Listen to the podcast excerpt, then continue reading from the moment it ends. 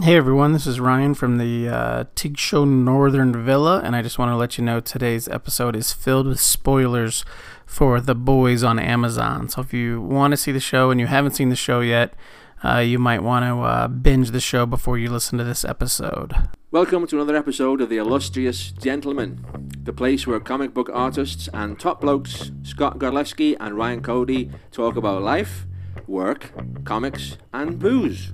Follow the show on Twitter at TIG underscore show. Don't forget to let us know what you're drinking while you're listening to the show.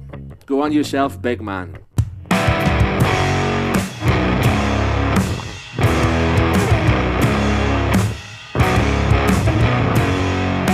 You can't have you can't have you dying of sweat induced issues. Yeah. Sweat induced issues. Right, heat stroke I think is what they call it.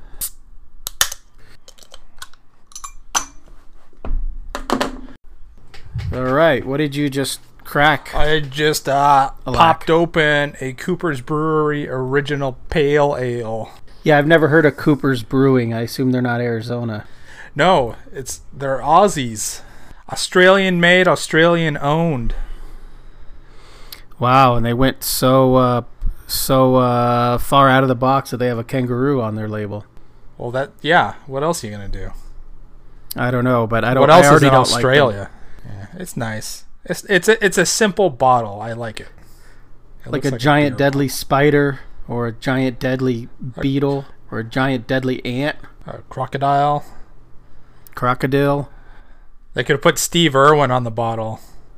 Right there, you go. Post uh, post stingray injection. Right. Right. Yeah. With the yeah, right. South Park style with the stingray hanging off of his chest. Stick my thumb up its butthole.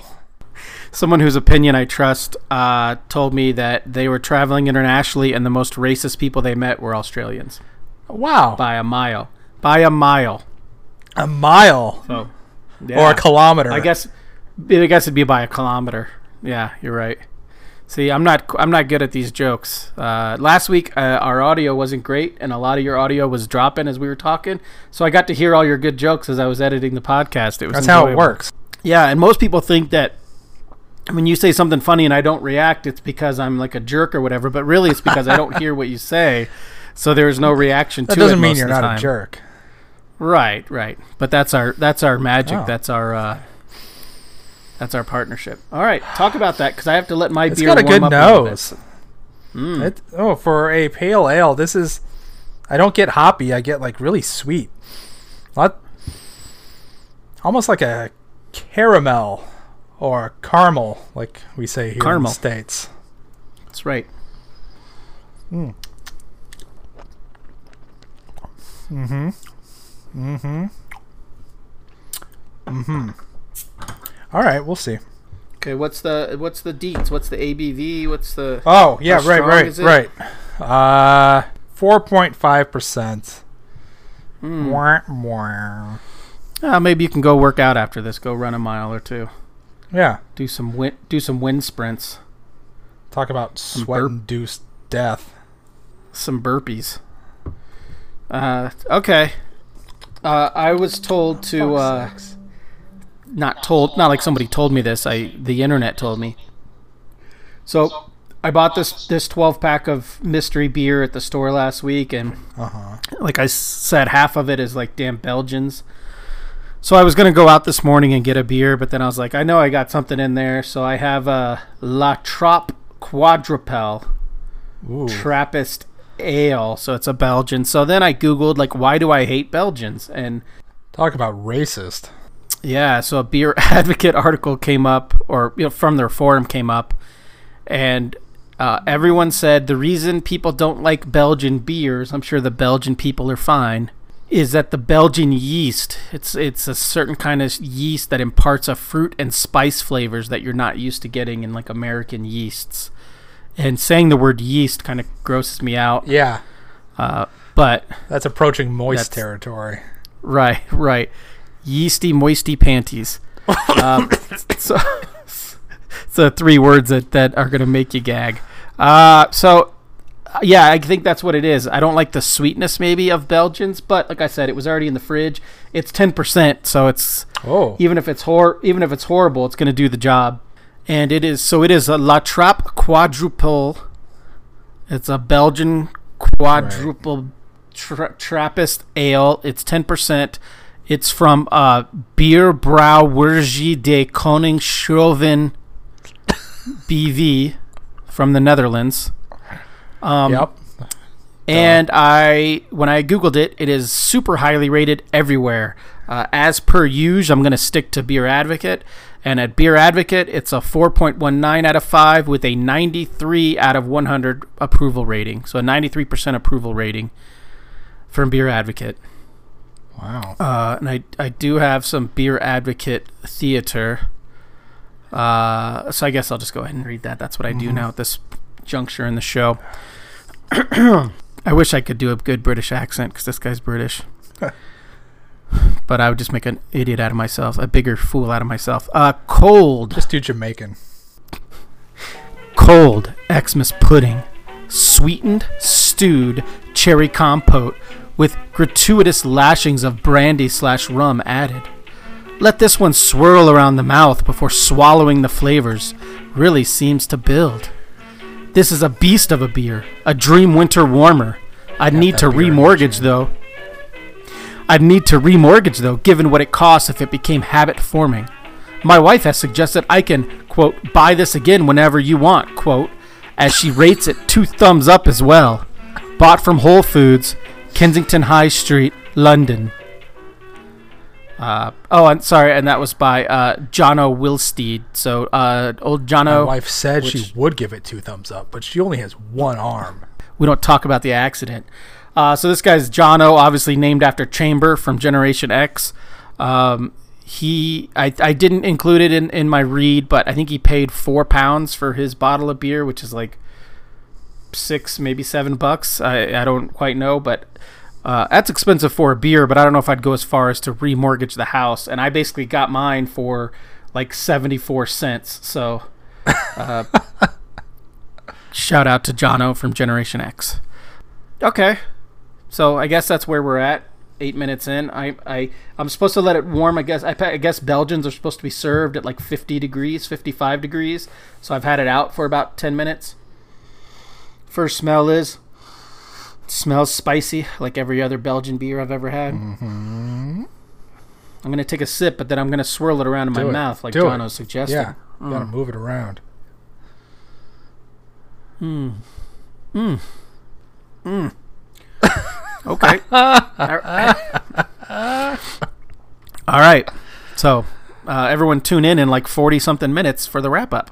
Uh, okay. So, today kind of is a, uh, uh, a superhero, I guess, centric day. So, uh, I don't really have anything new that I'm into.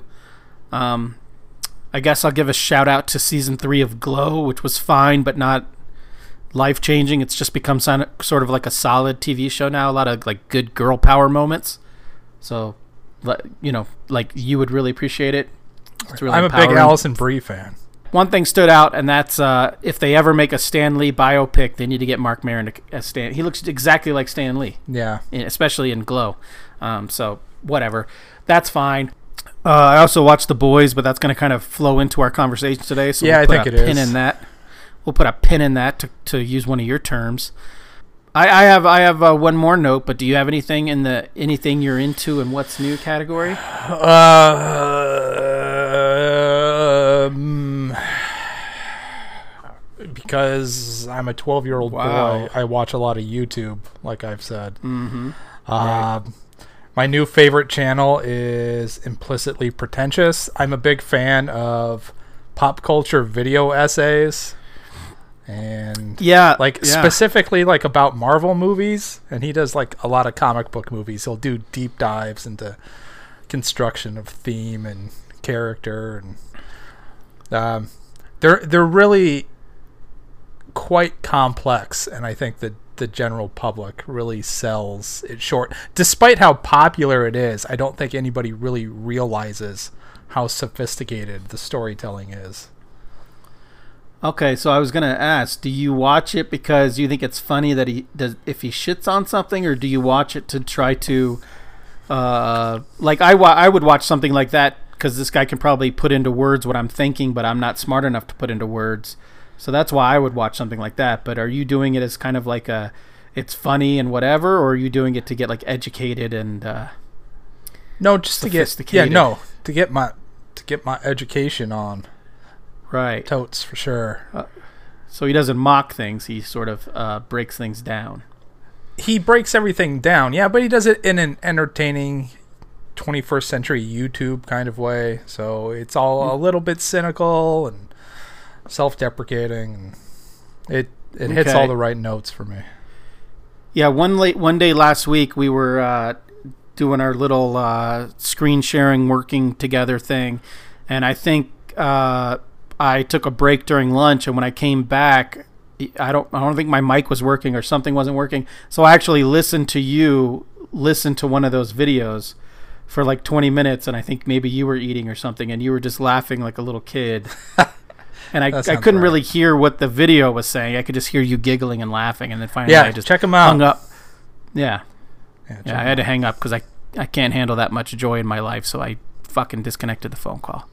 Um, all right, and then uh, I had a note here today. I saw online that today is the 12th anniversary of Mike Ringo's passing.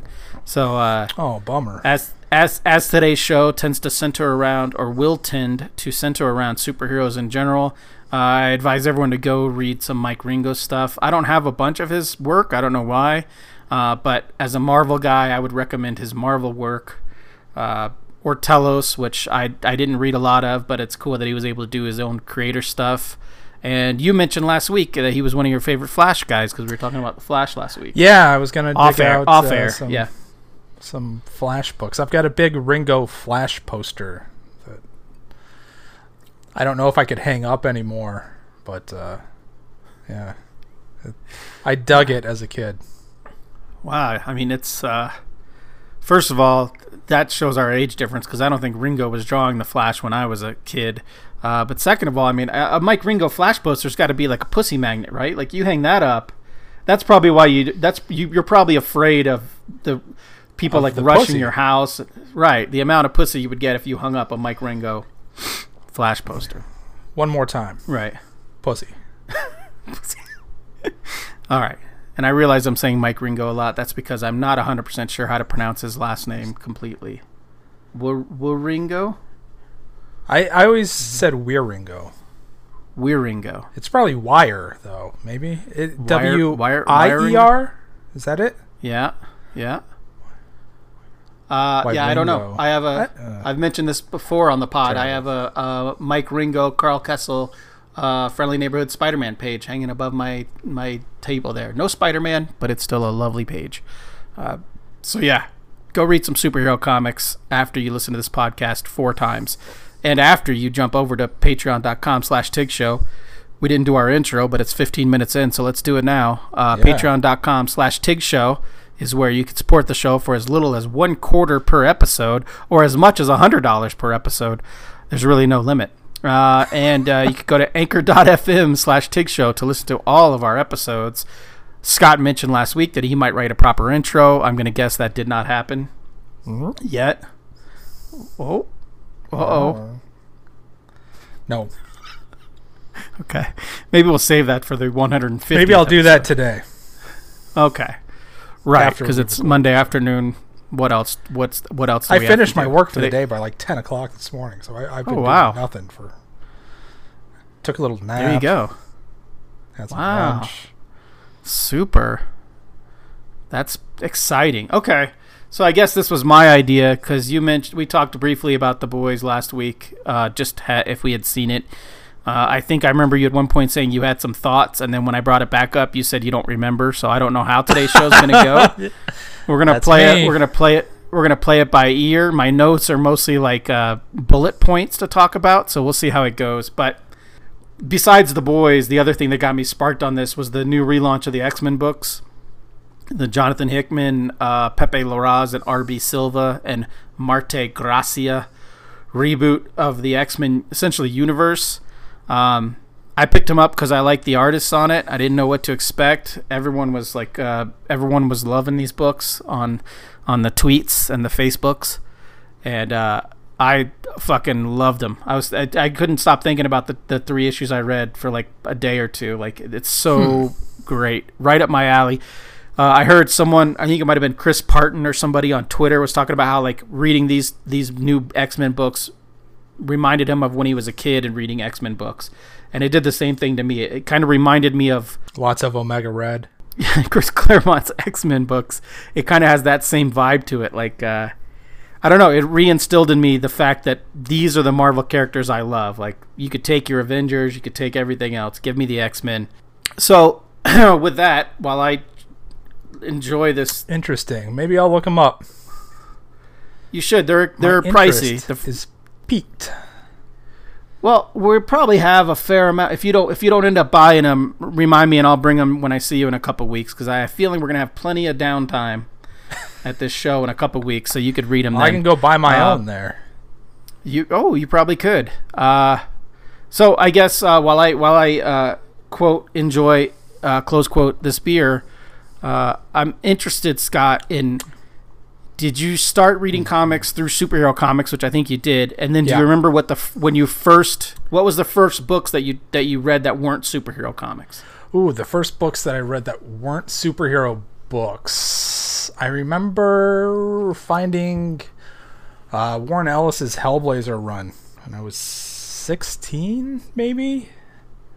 Um, and that got me into a lot of the Vertigo stuff. I started picking up Preacher and Neil Gaiman Sandman collections. I was reading what books of magic a little bit.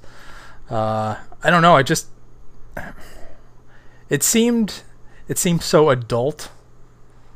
Uh-huh. Like uh, it, it was it was it was cool to do that sort of shit. To I didn't understand a goddamn thing, but you know, yeah, you for every issue you read of Hellblazer, you probably got a hair on your chest. yeah, exactly. Yeah, Yes, so I have three hairs.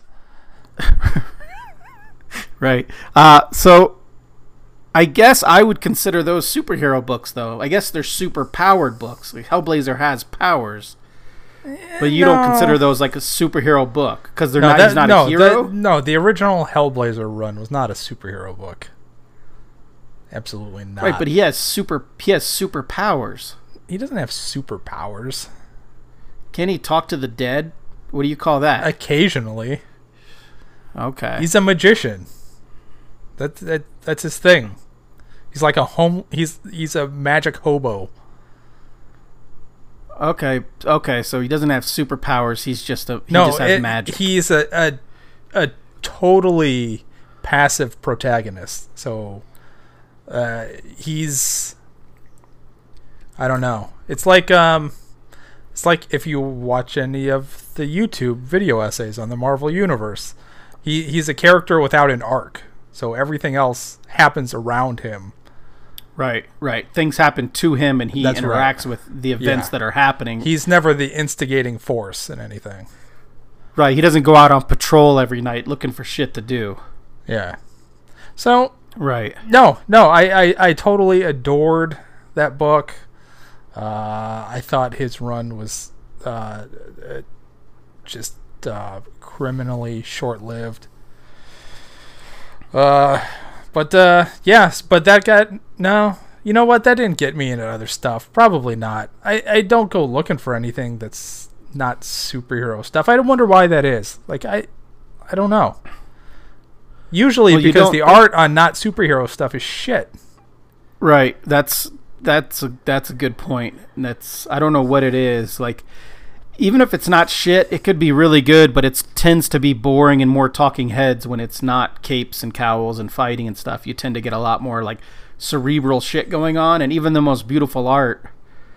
There's only so many illustrations I can see of people talking and like especially maybe even now a little bit but especially when i was younger if i flipped through a book and it had tons of like exposition and word balloons i'd just be like fuck that like no thanks you know Yeah. whereas now i i breeze through a six dollar comic in 10 minutes i could probably use a little more meat to it nowadays you know use a lot more meat um But yeah, so it's funny you mentioned the preacher and Garth Ennis, right? It was Garth Ennis's run. Is that what you said? Hellblazer. No, it was Warren Ellis. Oh, Warren Ellis. Okay, so Yeah, he only did like 12 issues. Maybe. well, that's his that's his that's his mo, right? Is to come drop a bomb of great comics. yeah, and and then sail well, off. he had right. he had the uh, the controversial um gun in school issue right around the time of Columbine that Vertigo pulled, and they shelved Yeah. for a long time. I think that got him off of the book. He's like, I, I, I don't want to do this anymore. Right. Yeah. That Well, so for me, good old yeah. fashioned creative differences. So okay, so at your height of, uh, we'll get back to me in a second. That's why everyone's listening. But for you, uh, during your height of comic reading, right? I was about Uh, six foot. so let's let's let's do easy math. Let's say let's say if you read uh, five monthly comics, Mm-hmm. Were any of them at any time not a superhero book? Like, did you ever collect other than like other than this stuff when you were reading comics on the regular into your twenties or early I, thirties? I can only remember one time where I went to the shop every week. I remember just after I had moved out and I was working and I had an apartment with a roommate and I had a little bit of coin every week. I would every Wednesday I'd go get Panda Express and my books at Atomic at Paradise Valley Mall and I would be I would read uh, that was the time of the original Ultimates. That was Mm. Jim Lee's Batman Hush run. Um, I think Morrison's new X Men were also in that. quietly little in Morrison, period. yeah. Um, Jesus, there. I feel like there was something else that I'm missing. Was that was Whedon's X Men run concurrent with Morrison? I don't know. I wasn't reading the X Men then. Huh. I feel like Got a that little might too a cool for me. Thing. Maybe. But anyway, yeah. Maybe. So I couldn't have been reading more than four or five monthly books. Okay, so at that point, which would probably be the height of your reading, I guess maybe as they a were all superhero adult. books. all superhero books right yeah so for me and i've said this before on the show i don't count hell i count i consider hellboy a superhero comic basically anyone with fantastic abilities that has what i would consider a quote unquote costume i consider a superhero book Okay. so i consider hellboy You're i consider hellboy a superhero book i get it but he has abilities you got you got uh you got liz with the fire everyone has abilities they're essentially a superhero team they just fight monsters instead of supervillains but other than that, it's a superhero book. Don't don't don't at me, people. I think that's what I'm supposed to say. Don't at me. Don't or at me, I bro. don't, c- I don't fucking care if you at me at tig underscore show. You can at me, and I'll just you can direct all your hatred to Scott at Scotty God. Uh, do it. so if I'm not counting if I'm not counting Hellboy, the, the I, I almost wrote down Powers, but that's still superhero based heavily, even though it's a different take on the superhero genre. Uh, I've said this before on this program, but uh, Powers is what got me back into comics after about five years out of comics. Powers is, Powers was my gateway drug back in. But if I had to to go back to what you said earlier, if I have to really drop consider what is a non superhero comic that I got into heavily, and it was Preacher.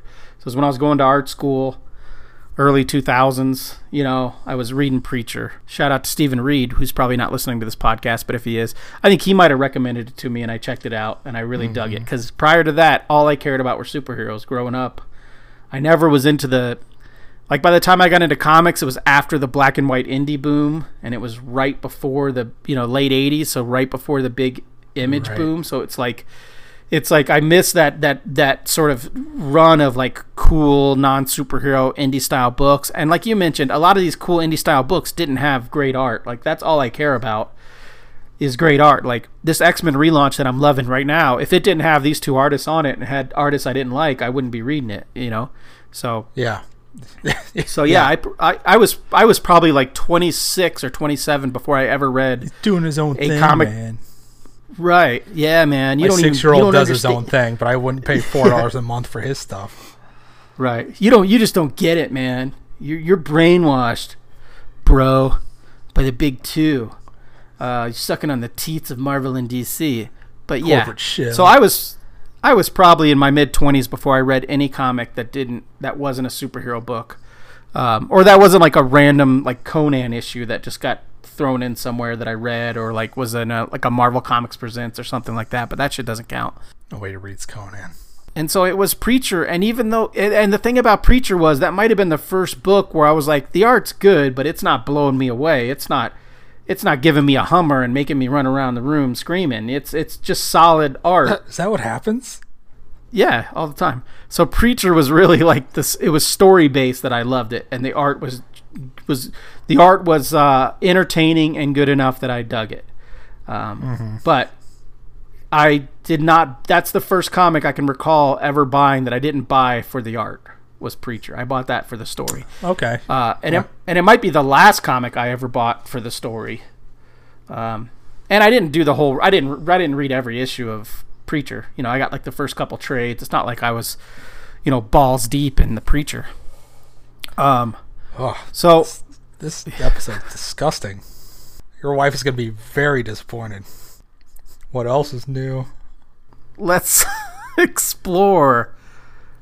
What are you thinking about? What do you what do you what is it that you think makes superhero comics so why is every why is that why is it the gateway drug for almost everyone? Is it just age? Like It's what there is. If- if a- right, but I mean if you're a 30 year old now, you can get in through like Paper Girls or Saga or something like that. So I think I think people that have only been You reading comics for like 10 like 10 years, they might have not they might not read a lot of superhero comics. Anybody think getting into comics on their own, it's going to be superhero comics. But if you go to your Yeah. comics buddy and you're like, "Yo, um, I'd kind of like to start reading comics," they're going to hand you a Hellboy. They're going to hand you Saga. They're going to hand you Preacher. Uh, something Right, that's a, a little bit more mainstream accessible, but a lot of people, I would imagine, in those kind of conversations today are saying, "Yo, I really liked Endgame. What are some comics I can read?" And they're going to be shoved superhero books. Yeah, I, I, I, I still think it's heavily age based. Like um, my my wife and I were both in our thirties when we got together, and I tried to get her into comics, so I would give her like Sleeper, or I would get her like a crime book or something like that. There's no way I'm gonna hand her a fucking Todd McFarlane Amazing Spider-Man trade or something like that. You know, like there's no way that's going to be a gateway drug for uh, a person with multiple college degrees in their 30s. Maybe you Like, should have that's tried not going to do it. Maybe I should have. Maybe she would read my comics now, Right. which she she doesn't. But uh, that's that's fine. It doesn't matter. I'm supportive of her career. Just like everybody else. So yeah, I think I think I think a lot of it is at age. I think maybe 10 or 15 years ago there wasn't a lot of non superhero comics that were like now I feel like that field is so that genre if if you divide it into just to two genres, capes and not capes, I feel like there's way more books now to get into. I mean, The Walking Dead probably was the biggest sure. uh, you know, biggest influence there.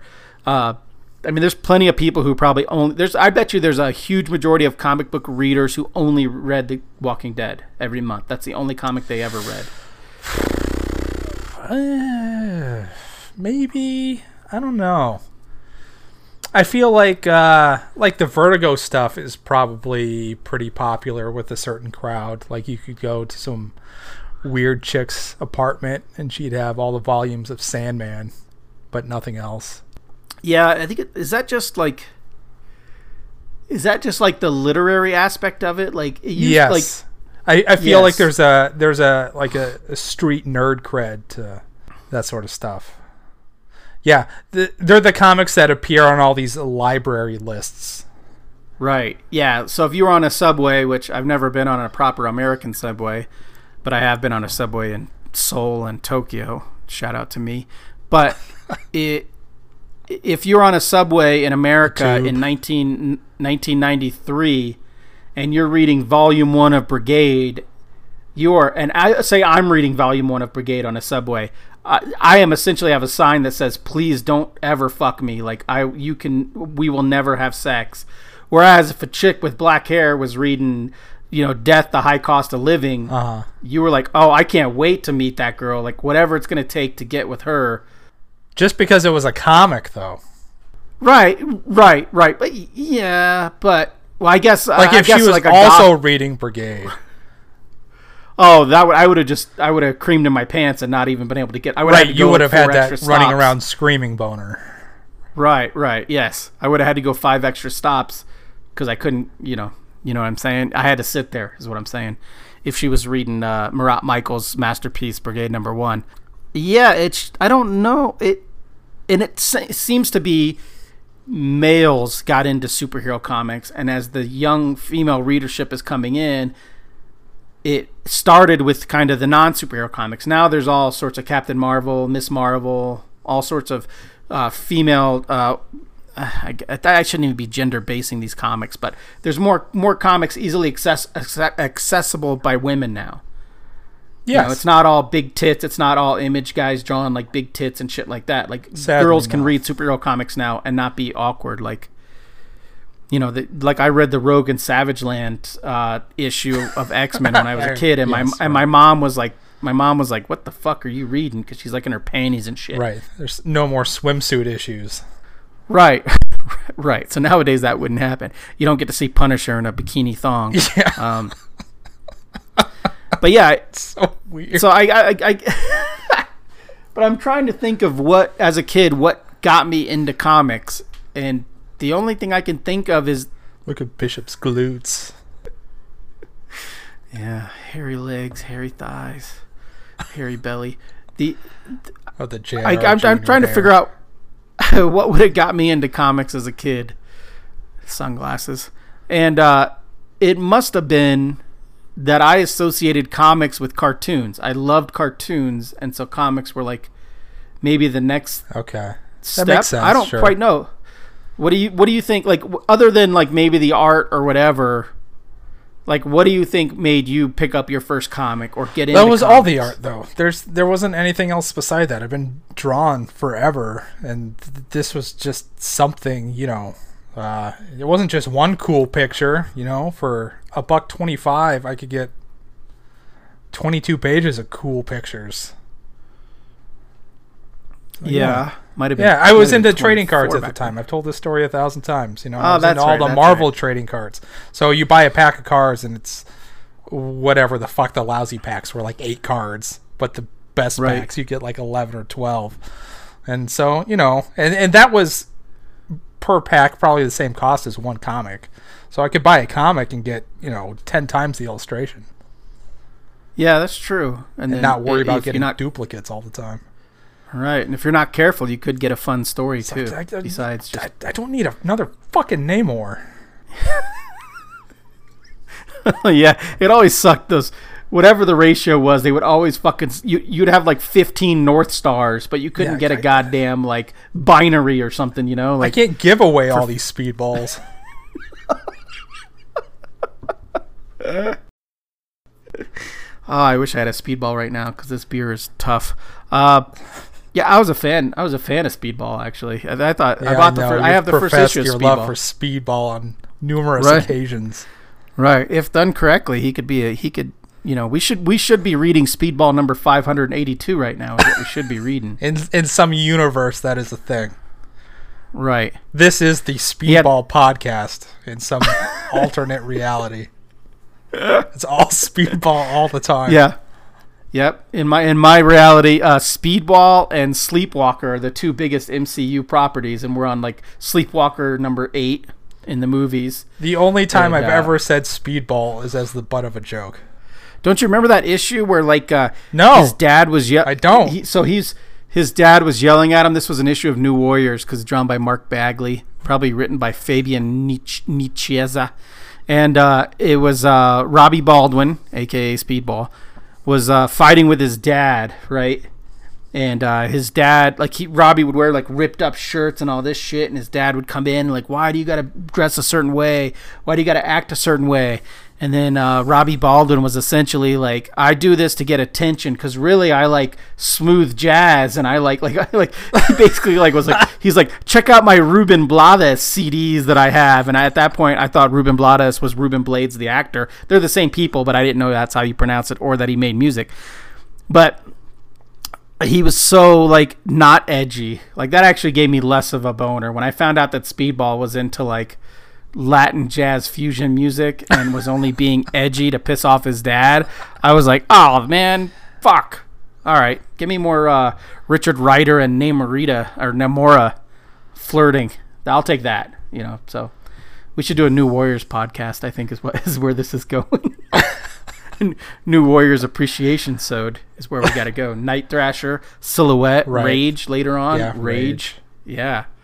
Was Yeah, Darkhawk one of the new warriors ever? Darkhawk, well, Darkhawk was I think like an honorary new, like he would just show up, fill in a little bit, bounce. Yeah, Darkhawk. Uh, Okay. The the new Nova, which wasn't the a new Nova, he just had a new costume, and everyone called him Kid Nova, but he was the same old Nova. he's just he's, It's like is he just an old like a- dude? He's like a 30 year old out man hanging out with like 16 year olds. Yeah. He's like hanging out with 16 year olds and he gets a ponytail and shit. Uh, yeah. Starts fucking a fish woman who's the n- niece of, you know, Imperius Rex. Yeah. Yeah. So I don't, I, I, to me, I think it's cartoons. I loved cartoons and I loved toys. I talked about this in a, in a, uh, I sent this to a tweet to uh, shout out to John Burgers. He said uh, GI Joe was, was was the comic he got into that wasn't necessarily superheroes because he liked the cartoon. so I dug the can cartoon. Yeah, I played with the toys, but when I really started getting into comics, I was I had stopped playing with toys and I started sleeping past cartoon time, so I stopped watching cartoons. But I think comics was to me like like the next step there. Like I could still get what I got out of comics, and I didn't have to, or out of cartoons, and I didn't have to get up at seven a.m. on a Saturday. Yeah, to watch that- uh, that makes Teen sense. Turbo or Turbo Teen. I Yeah. might have been watching the X Men animated series before I started buying books. I I cannot confirm that. I don't recall, but that I would not Yeah. be surprised if in my timeline that were a thing. Yeah, see, that's again where our age difference shows up. That cartoon came out when I was living overseas, and so I never saw that until I I never saw the X Men cartoon until like '94 when I came back, and it was like reruns or you know whatever Fox Kids, whatever the f- channel it was on. Uh, but by that point, I was an adult, so I was you know crushing puss and going to bars and stuff. I Ah. wasn't uh, w- watching Fox Kids Right, X Men cartoons. you were Uh, missing out. Yeah, apparently, I, I probably would have been better served doing that. But uh, i i yeah, it just I never even considered. And at some point, we're going to get into the the topic of the show, which or the the prompt of the show.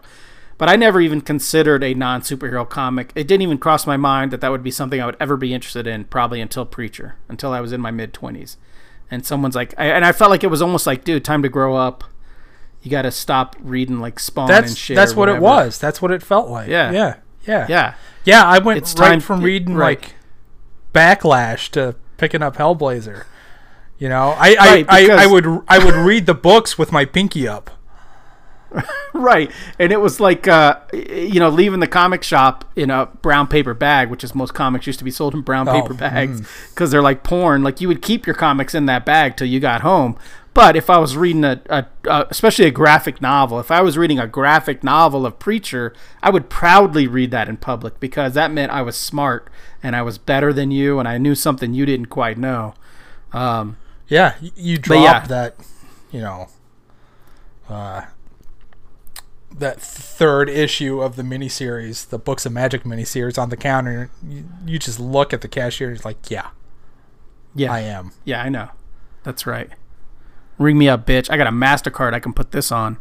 Um, so yeah, I so now me as a as a uh, early forties aged adult, I guess half the comics I get are probably not superhero comics, and the others are, and then some are kind of in the middle, sci-fi comics, shit like that, whatever. Um, anyways, forty minutes in, this conversation was kind of prompted by the boys, and I I, I don't know if we're gonna have the same uh, response to the boys TV show. Uh, on Amazon. So real quick, Huh. the boys ran for seventy. The boys ran for seventy-two issues. Holy the first six were shit. at, the first six were at Wildstorm. The rest were at Dynamite. Uh, created by Garth Ennis, Darick Robertson. Darick didn't draw. I don't. I don't even know if he drew the majority of the issues, but it ran forever, and he's the owner of it. Uh, I had no. I was shocked at seventy-two issues. I thought it would have been like a. T- 72. I thought it would have been like a twelve issue maxi Yeah. series or something like Oh that. my Yes. God. Uh, and then uh, so it just came out on Amazon. First season, I liked it. I there wasn't really anything I didn't enjoy about it. I thought it was highly enjoyable, especially considering Okay. the other We're recent like super right. So the other there. recent super superhero adaptations, I thought had some stuff I didn't really love, and maybe it's like so. Umbrella Academy had some stuff I didn't love, but I liked it overall. But I'm really familiar with that property. I read those comics. I'm I wasn't familiar at all with the boys. Sorry, Darick, if you're listening to this. I I didn't I didn't read the boys, so I went in kind of fresh, and uh, it was fine. I mean, it obviously the point of it was to be weird or not be weird, but be like offensive and whatever. But I've long thought that if superheroes really existed, they would behave like the Seven behave in The Boys. They would not be. You would have way more supervillains than you have superheroes if people really had superpowers. Yes, 10 to 1. It's it's uh, a highly cynical and you could argue realistic take. Right. Right. Um, okay. So what is uh?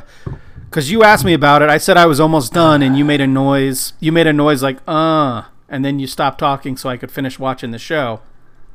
And we haven't followed up since. So did it? it what what what are your thoughts on it? I mean, did you have expectations going into it?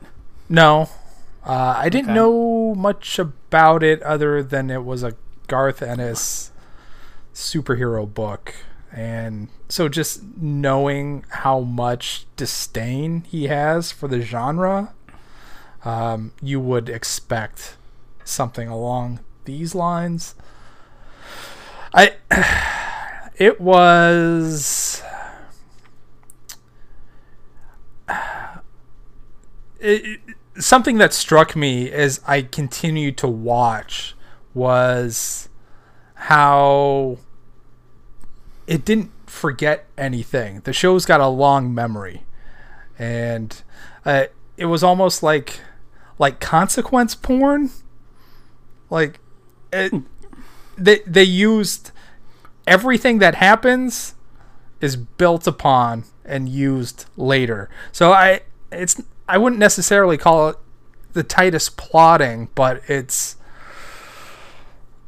I was I don't know. I feel like there's a lot of lazy writing where um, shows or movies or whatever will introduce a certain points point and then they'll just forget about it just because it was cool to do but you know Right.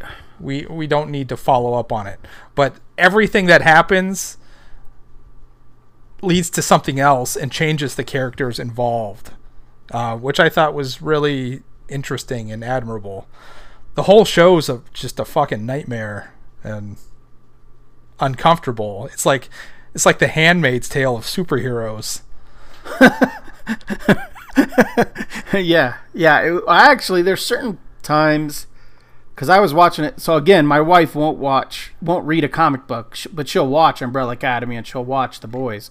So there were times like I thought it was going to get much worse and much more uncomfortable, and I I was happy when it pulled back a little bit. Like I don't want to see a superpowered rape scene, and I thought at one point I was going to see a superpowered rape scene, and then I got nervous because I, I guess I don't want my wife to roll her eyes and look at me and be like, "This is what you've done with your life," you know. So I, I want I want things to be good. I want it to be good media so that I don't feel like a total loser in front of my I, spouse. I think that was um,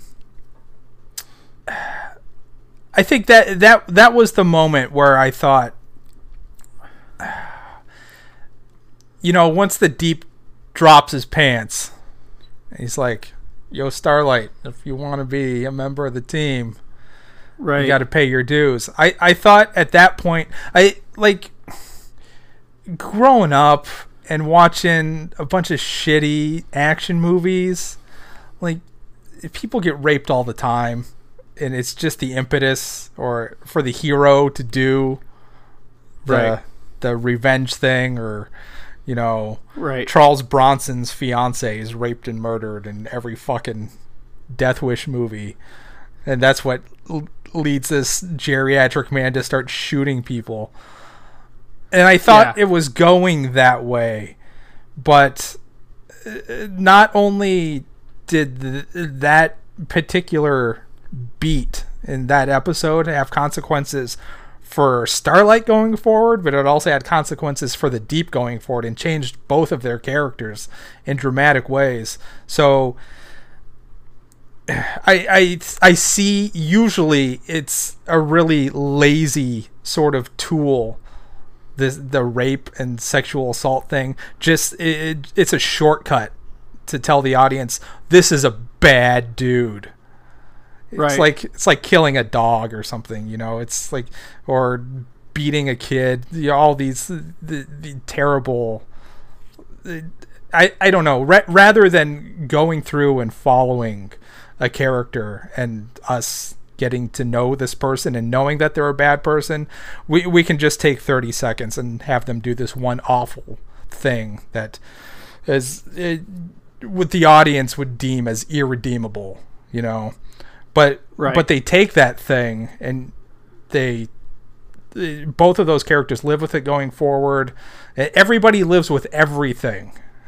And it, it, it changes every character in every way going forward. Probably except for the main characters. Except I found the boys to be the, the lamest part of the whole show. Like Billy Butcher and I don't Yeah. even remember the other Fox names. But those guys, even like Hughie is like eh, meh. but like the workings of the Vought Corporation and the the way that superheroes worked in the real world was all were all the best bits. Right, but they have to be. I mean, they.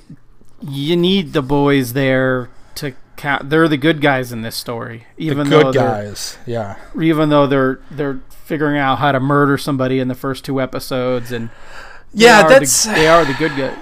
And the thing is, yeah, is that's the- sort of the guy- thing, right? That's that's like the rule of the the anti-hero protagonist fiction is the bad guy's got to be really fucking bad. Right, but that's what's funny is the one that they end up killing isn't really that bad of a guy. Like he's a little bit of a perv, but he's not like as bad as some of the other characters on that show. And so it seems like they take one of the better character or one of the the least like reprehensible characters and that's the one that they murder from the jump. Uh, and maybe that was on purpose. Maybe that goes to show like they're they're in this no matter what. Like because it's easy to kill a monster, but just to kill a guy because if they don't and he gets away, they're gonna die. Like it was like self preservation, um, killing the invisible dude. Uh, But yeah, I I I, uh, I like that too. That uh, everything has consequences. Everything kind of built. Uh, you know, not like you said. Like you could think like it was easy even through the first like maybe five six episodes to think like the deep is just a joke and blah blah blah, but then you see that it goes deeper. He's just like insecure. Pun Uh, I think he I, I think he's like I think he he really just wants to have sex with dolphins maybe. So he's like really like doesn't really yeah, there was this do. really weird, just like tonally confused scene with him kidnapping a dolphin and then fingering its blowhole because it wanted him to or something. But seeing the dolphin go flying through the windshield of the car was pretty entertaining. Yeah, I uh, I know enough. I've seen. I saw in one of the trailers, and I think I saw a panel from the issue years ago when it came out. But uh, when they found the babies in the incubators, I already knew what was going to happen with baby laser eyes. So I just started like giggling to myself, and my wife just looked at me, and I just like, kept giggling. And as soon as it happened, it was so satisfying. Uh, yeah, I, I, I guess I, I like the exploration of the superheroes as being monsters more than like the boys wanting their revenge because that's an easy that's a that's been told a million times is wanting Well, revenge s- so has the, the the idea of absolute power corrupting absolutely, which is you know, you you've got this Superman dude who's yeah, pro- it would yeah it, it sucks to say, but yeah, it'd probably turn out like that. Oh, for sure. If there was a, if there was one per like if we had lived in a world only as Superman, he would be he would rule the planet. He I mean there's no he would be the guy ruling the planet. We would all be his subjects. He would not be, you know, loyal to one country and betterment of mankind. Like that would just that would not happen. Uh it, yeah. And I think that's why I started to like like uh you know, kind of the the gateway drug. I think of every kid who likes superheroes is probably uh, the Authority, and so the Authority was one of the first books that kind of captured these people aren't good people, and they, you know they all have flaws, and they all might be you know not the best kind of people, but maybe if given the right motivation or something like that, they could be good or whatever. But uh, yeah, I, well, yeah, it's the the the idealistic approach to crime fighting just isn't practical. No. Yeah. No, it's not. It would you. No, they didn't believe in rehabilitation. So right. Just there's a problem. You solve the problem by getting rid of the problem forever. Yeah, and yeah, so I yeah I like I like the arcs of the characters. Uh, I I did. Did you have a problem with the? Uh, I'll put a spoiler alert up at the beginning of the episode. Did you? Oh Jesus, we're already. Yeah, well, I mean, at the at the beginning, so people, if you're listening to this, it's your own fault. Um, this could be every podcast. If you're listening to this podcast, it's your own fucking fault. Don't blame us. Um, I kind of had a problem.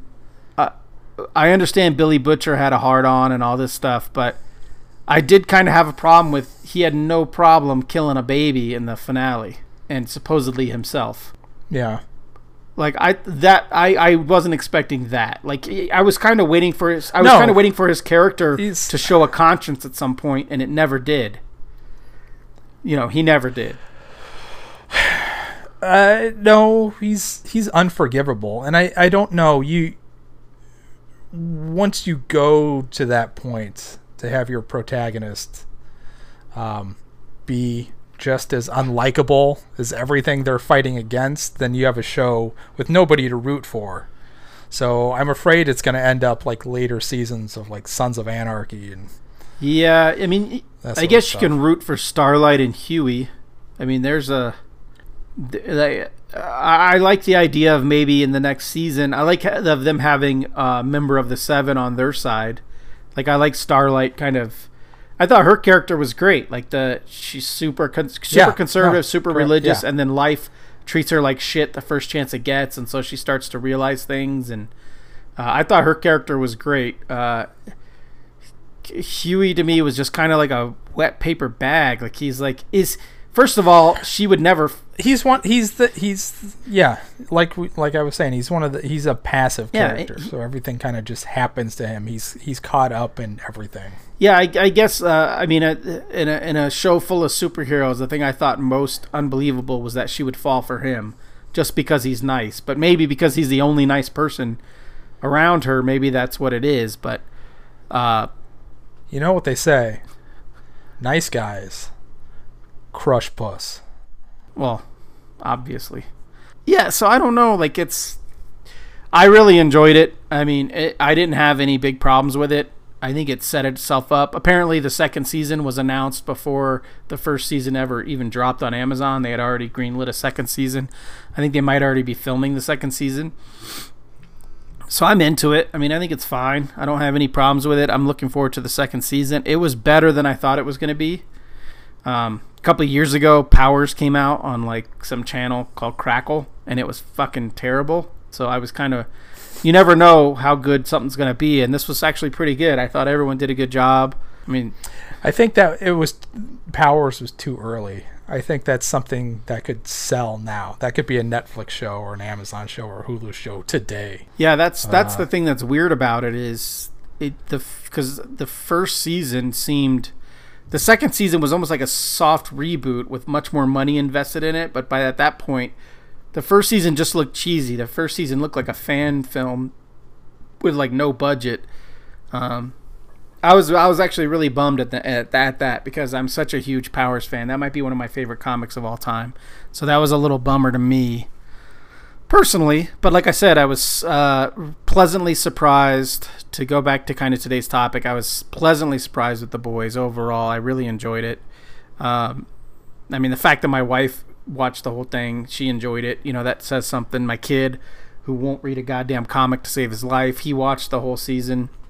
So yeah, it was great. Like we all enjoyed it, you know, and uh, I really, I really can't uh, uh, express enough how much I enjoyed, how much I'm enjoying the Jonathan Hickman X Men reboot um, with Pepe Larraz and RB. That's an RB interesting Silva. topic. The the He's- reboot. No, the uh, your son sitting down to watch it and Yeah, I, your I wife sitting down to watch it.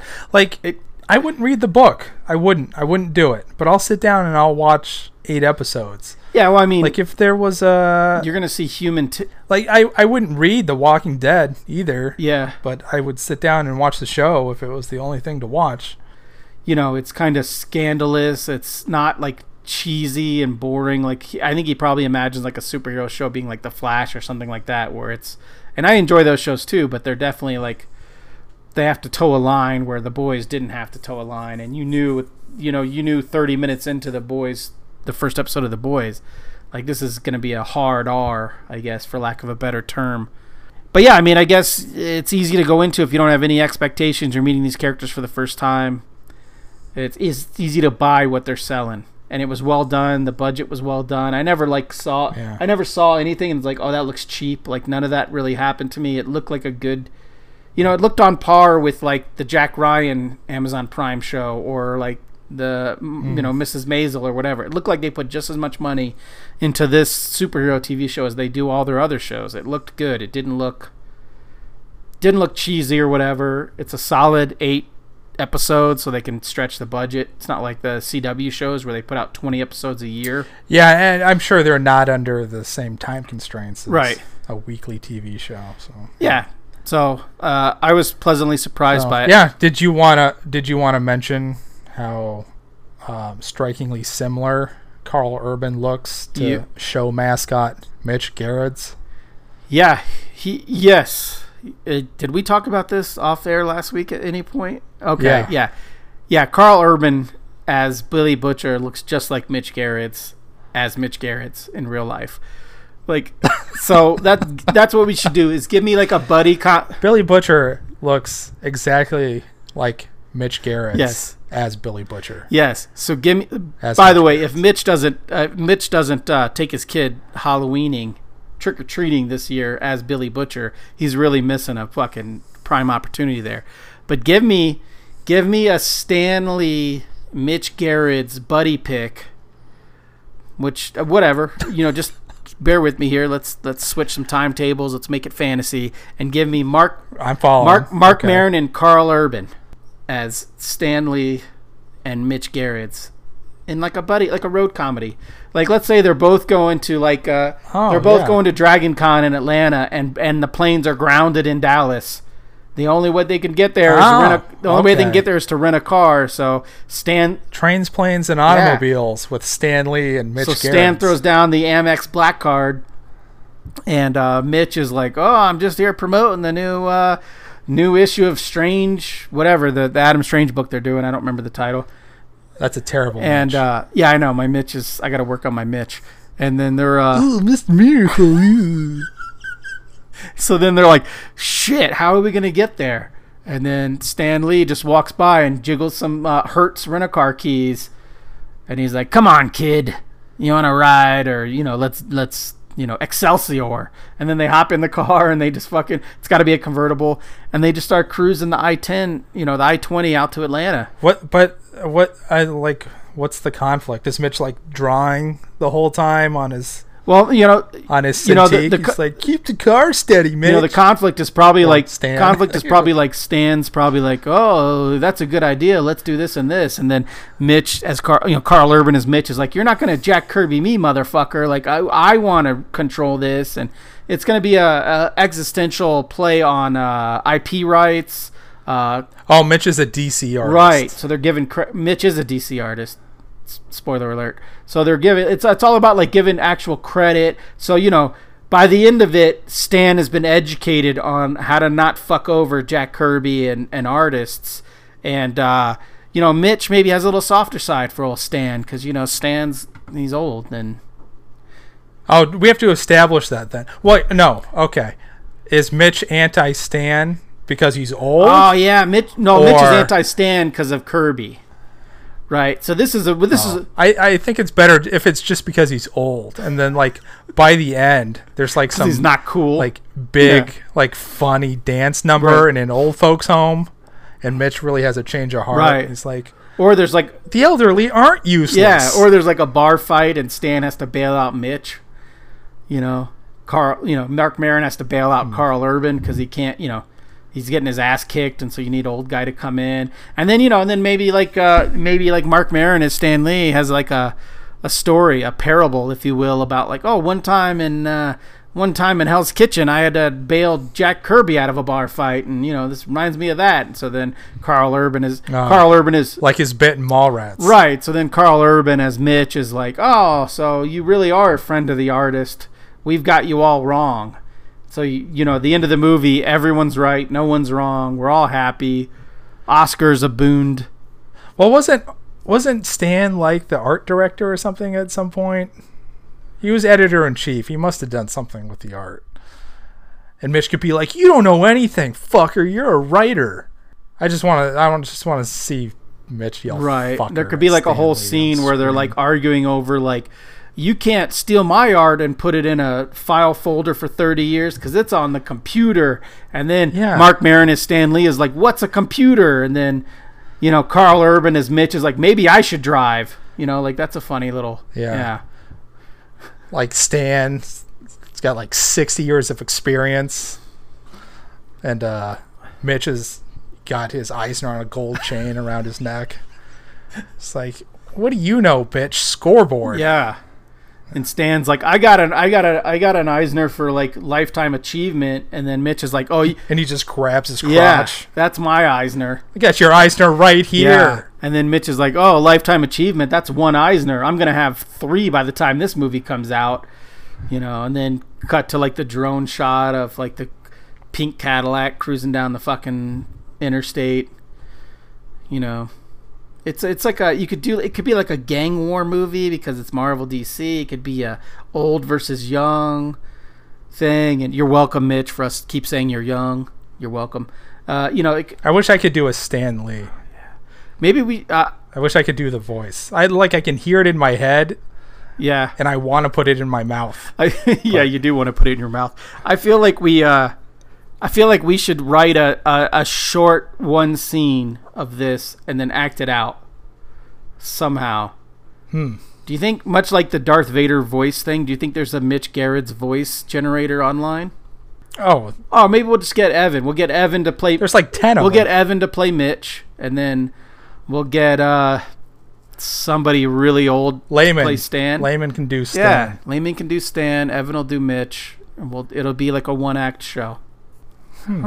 It'll be like uh yeah, it'll be like the Loki play at the beginning of Ragnarok. Right, with Matt Damon and uh, who played uh, O- who played Yeah. Odin? Oh, Odin played Odin in that. Loki played Odin in that. Yeah. Yeah, and Matt Damon. I don't know who was Thor. I couldn't place that dude. I don't know.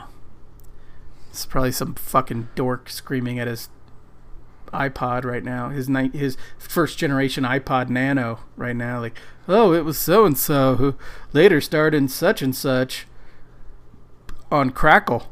All right, Yeah. all right. So I guess we've played the, If you know the answer, just at we don't give a fuck. at uh, at hypertext protocol dot slash slash dot twitter dot com. Okay, so I, I I I I don't think this episode went the way I thought it was going to be, but I didn't really think about how it was going to be. It went exactly the way I thought it So yeah, uh, super. Uh, I'm a I'm a non. I, I will not apologize. I have here in my notes at the very end, Mitch Gerads hates Stan Lee. so uh, uh, I unabashedly love superhero comics. That's all there is to it. I love all comics, but I do love superhero comics. I'm 43 years old. I love superhero comics. Uh, I feel like it's not cool, especially if you're a creator. Maybe it's not cool to be into superhero comics, but I I'm into superhero comics. I'm into all comics still, um, and I pay for my fucking comics. You know, I don't get comps from Marvel or D- Detective Comics comics. I don't get co- Marvel. Marvel, Timely, Atlas. I don't get. I'm not on their comp list. And that's Annette Bening. You don't get comps from Annette nope, Bening. No, I don't. I don't. I wish I did. I would take. I would take her comps all day. but yeah, I'm not on their mailing list. I don't get those comps. I, I read comics. Uh, you know, I might only buy three or four a month, but I read them. Uh, they're good. Comics are fun. It's still one of my favorite things to do is read comics. Yeah. Uh, you know, sure. What else are you gonna do on the toilet? Yeah, yeah. I can only check Instagram so much, and you know, you dirty up your phone. You gotta wash your phone. It's, it's hygiene issues.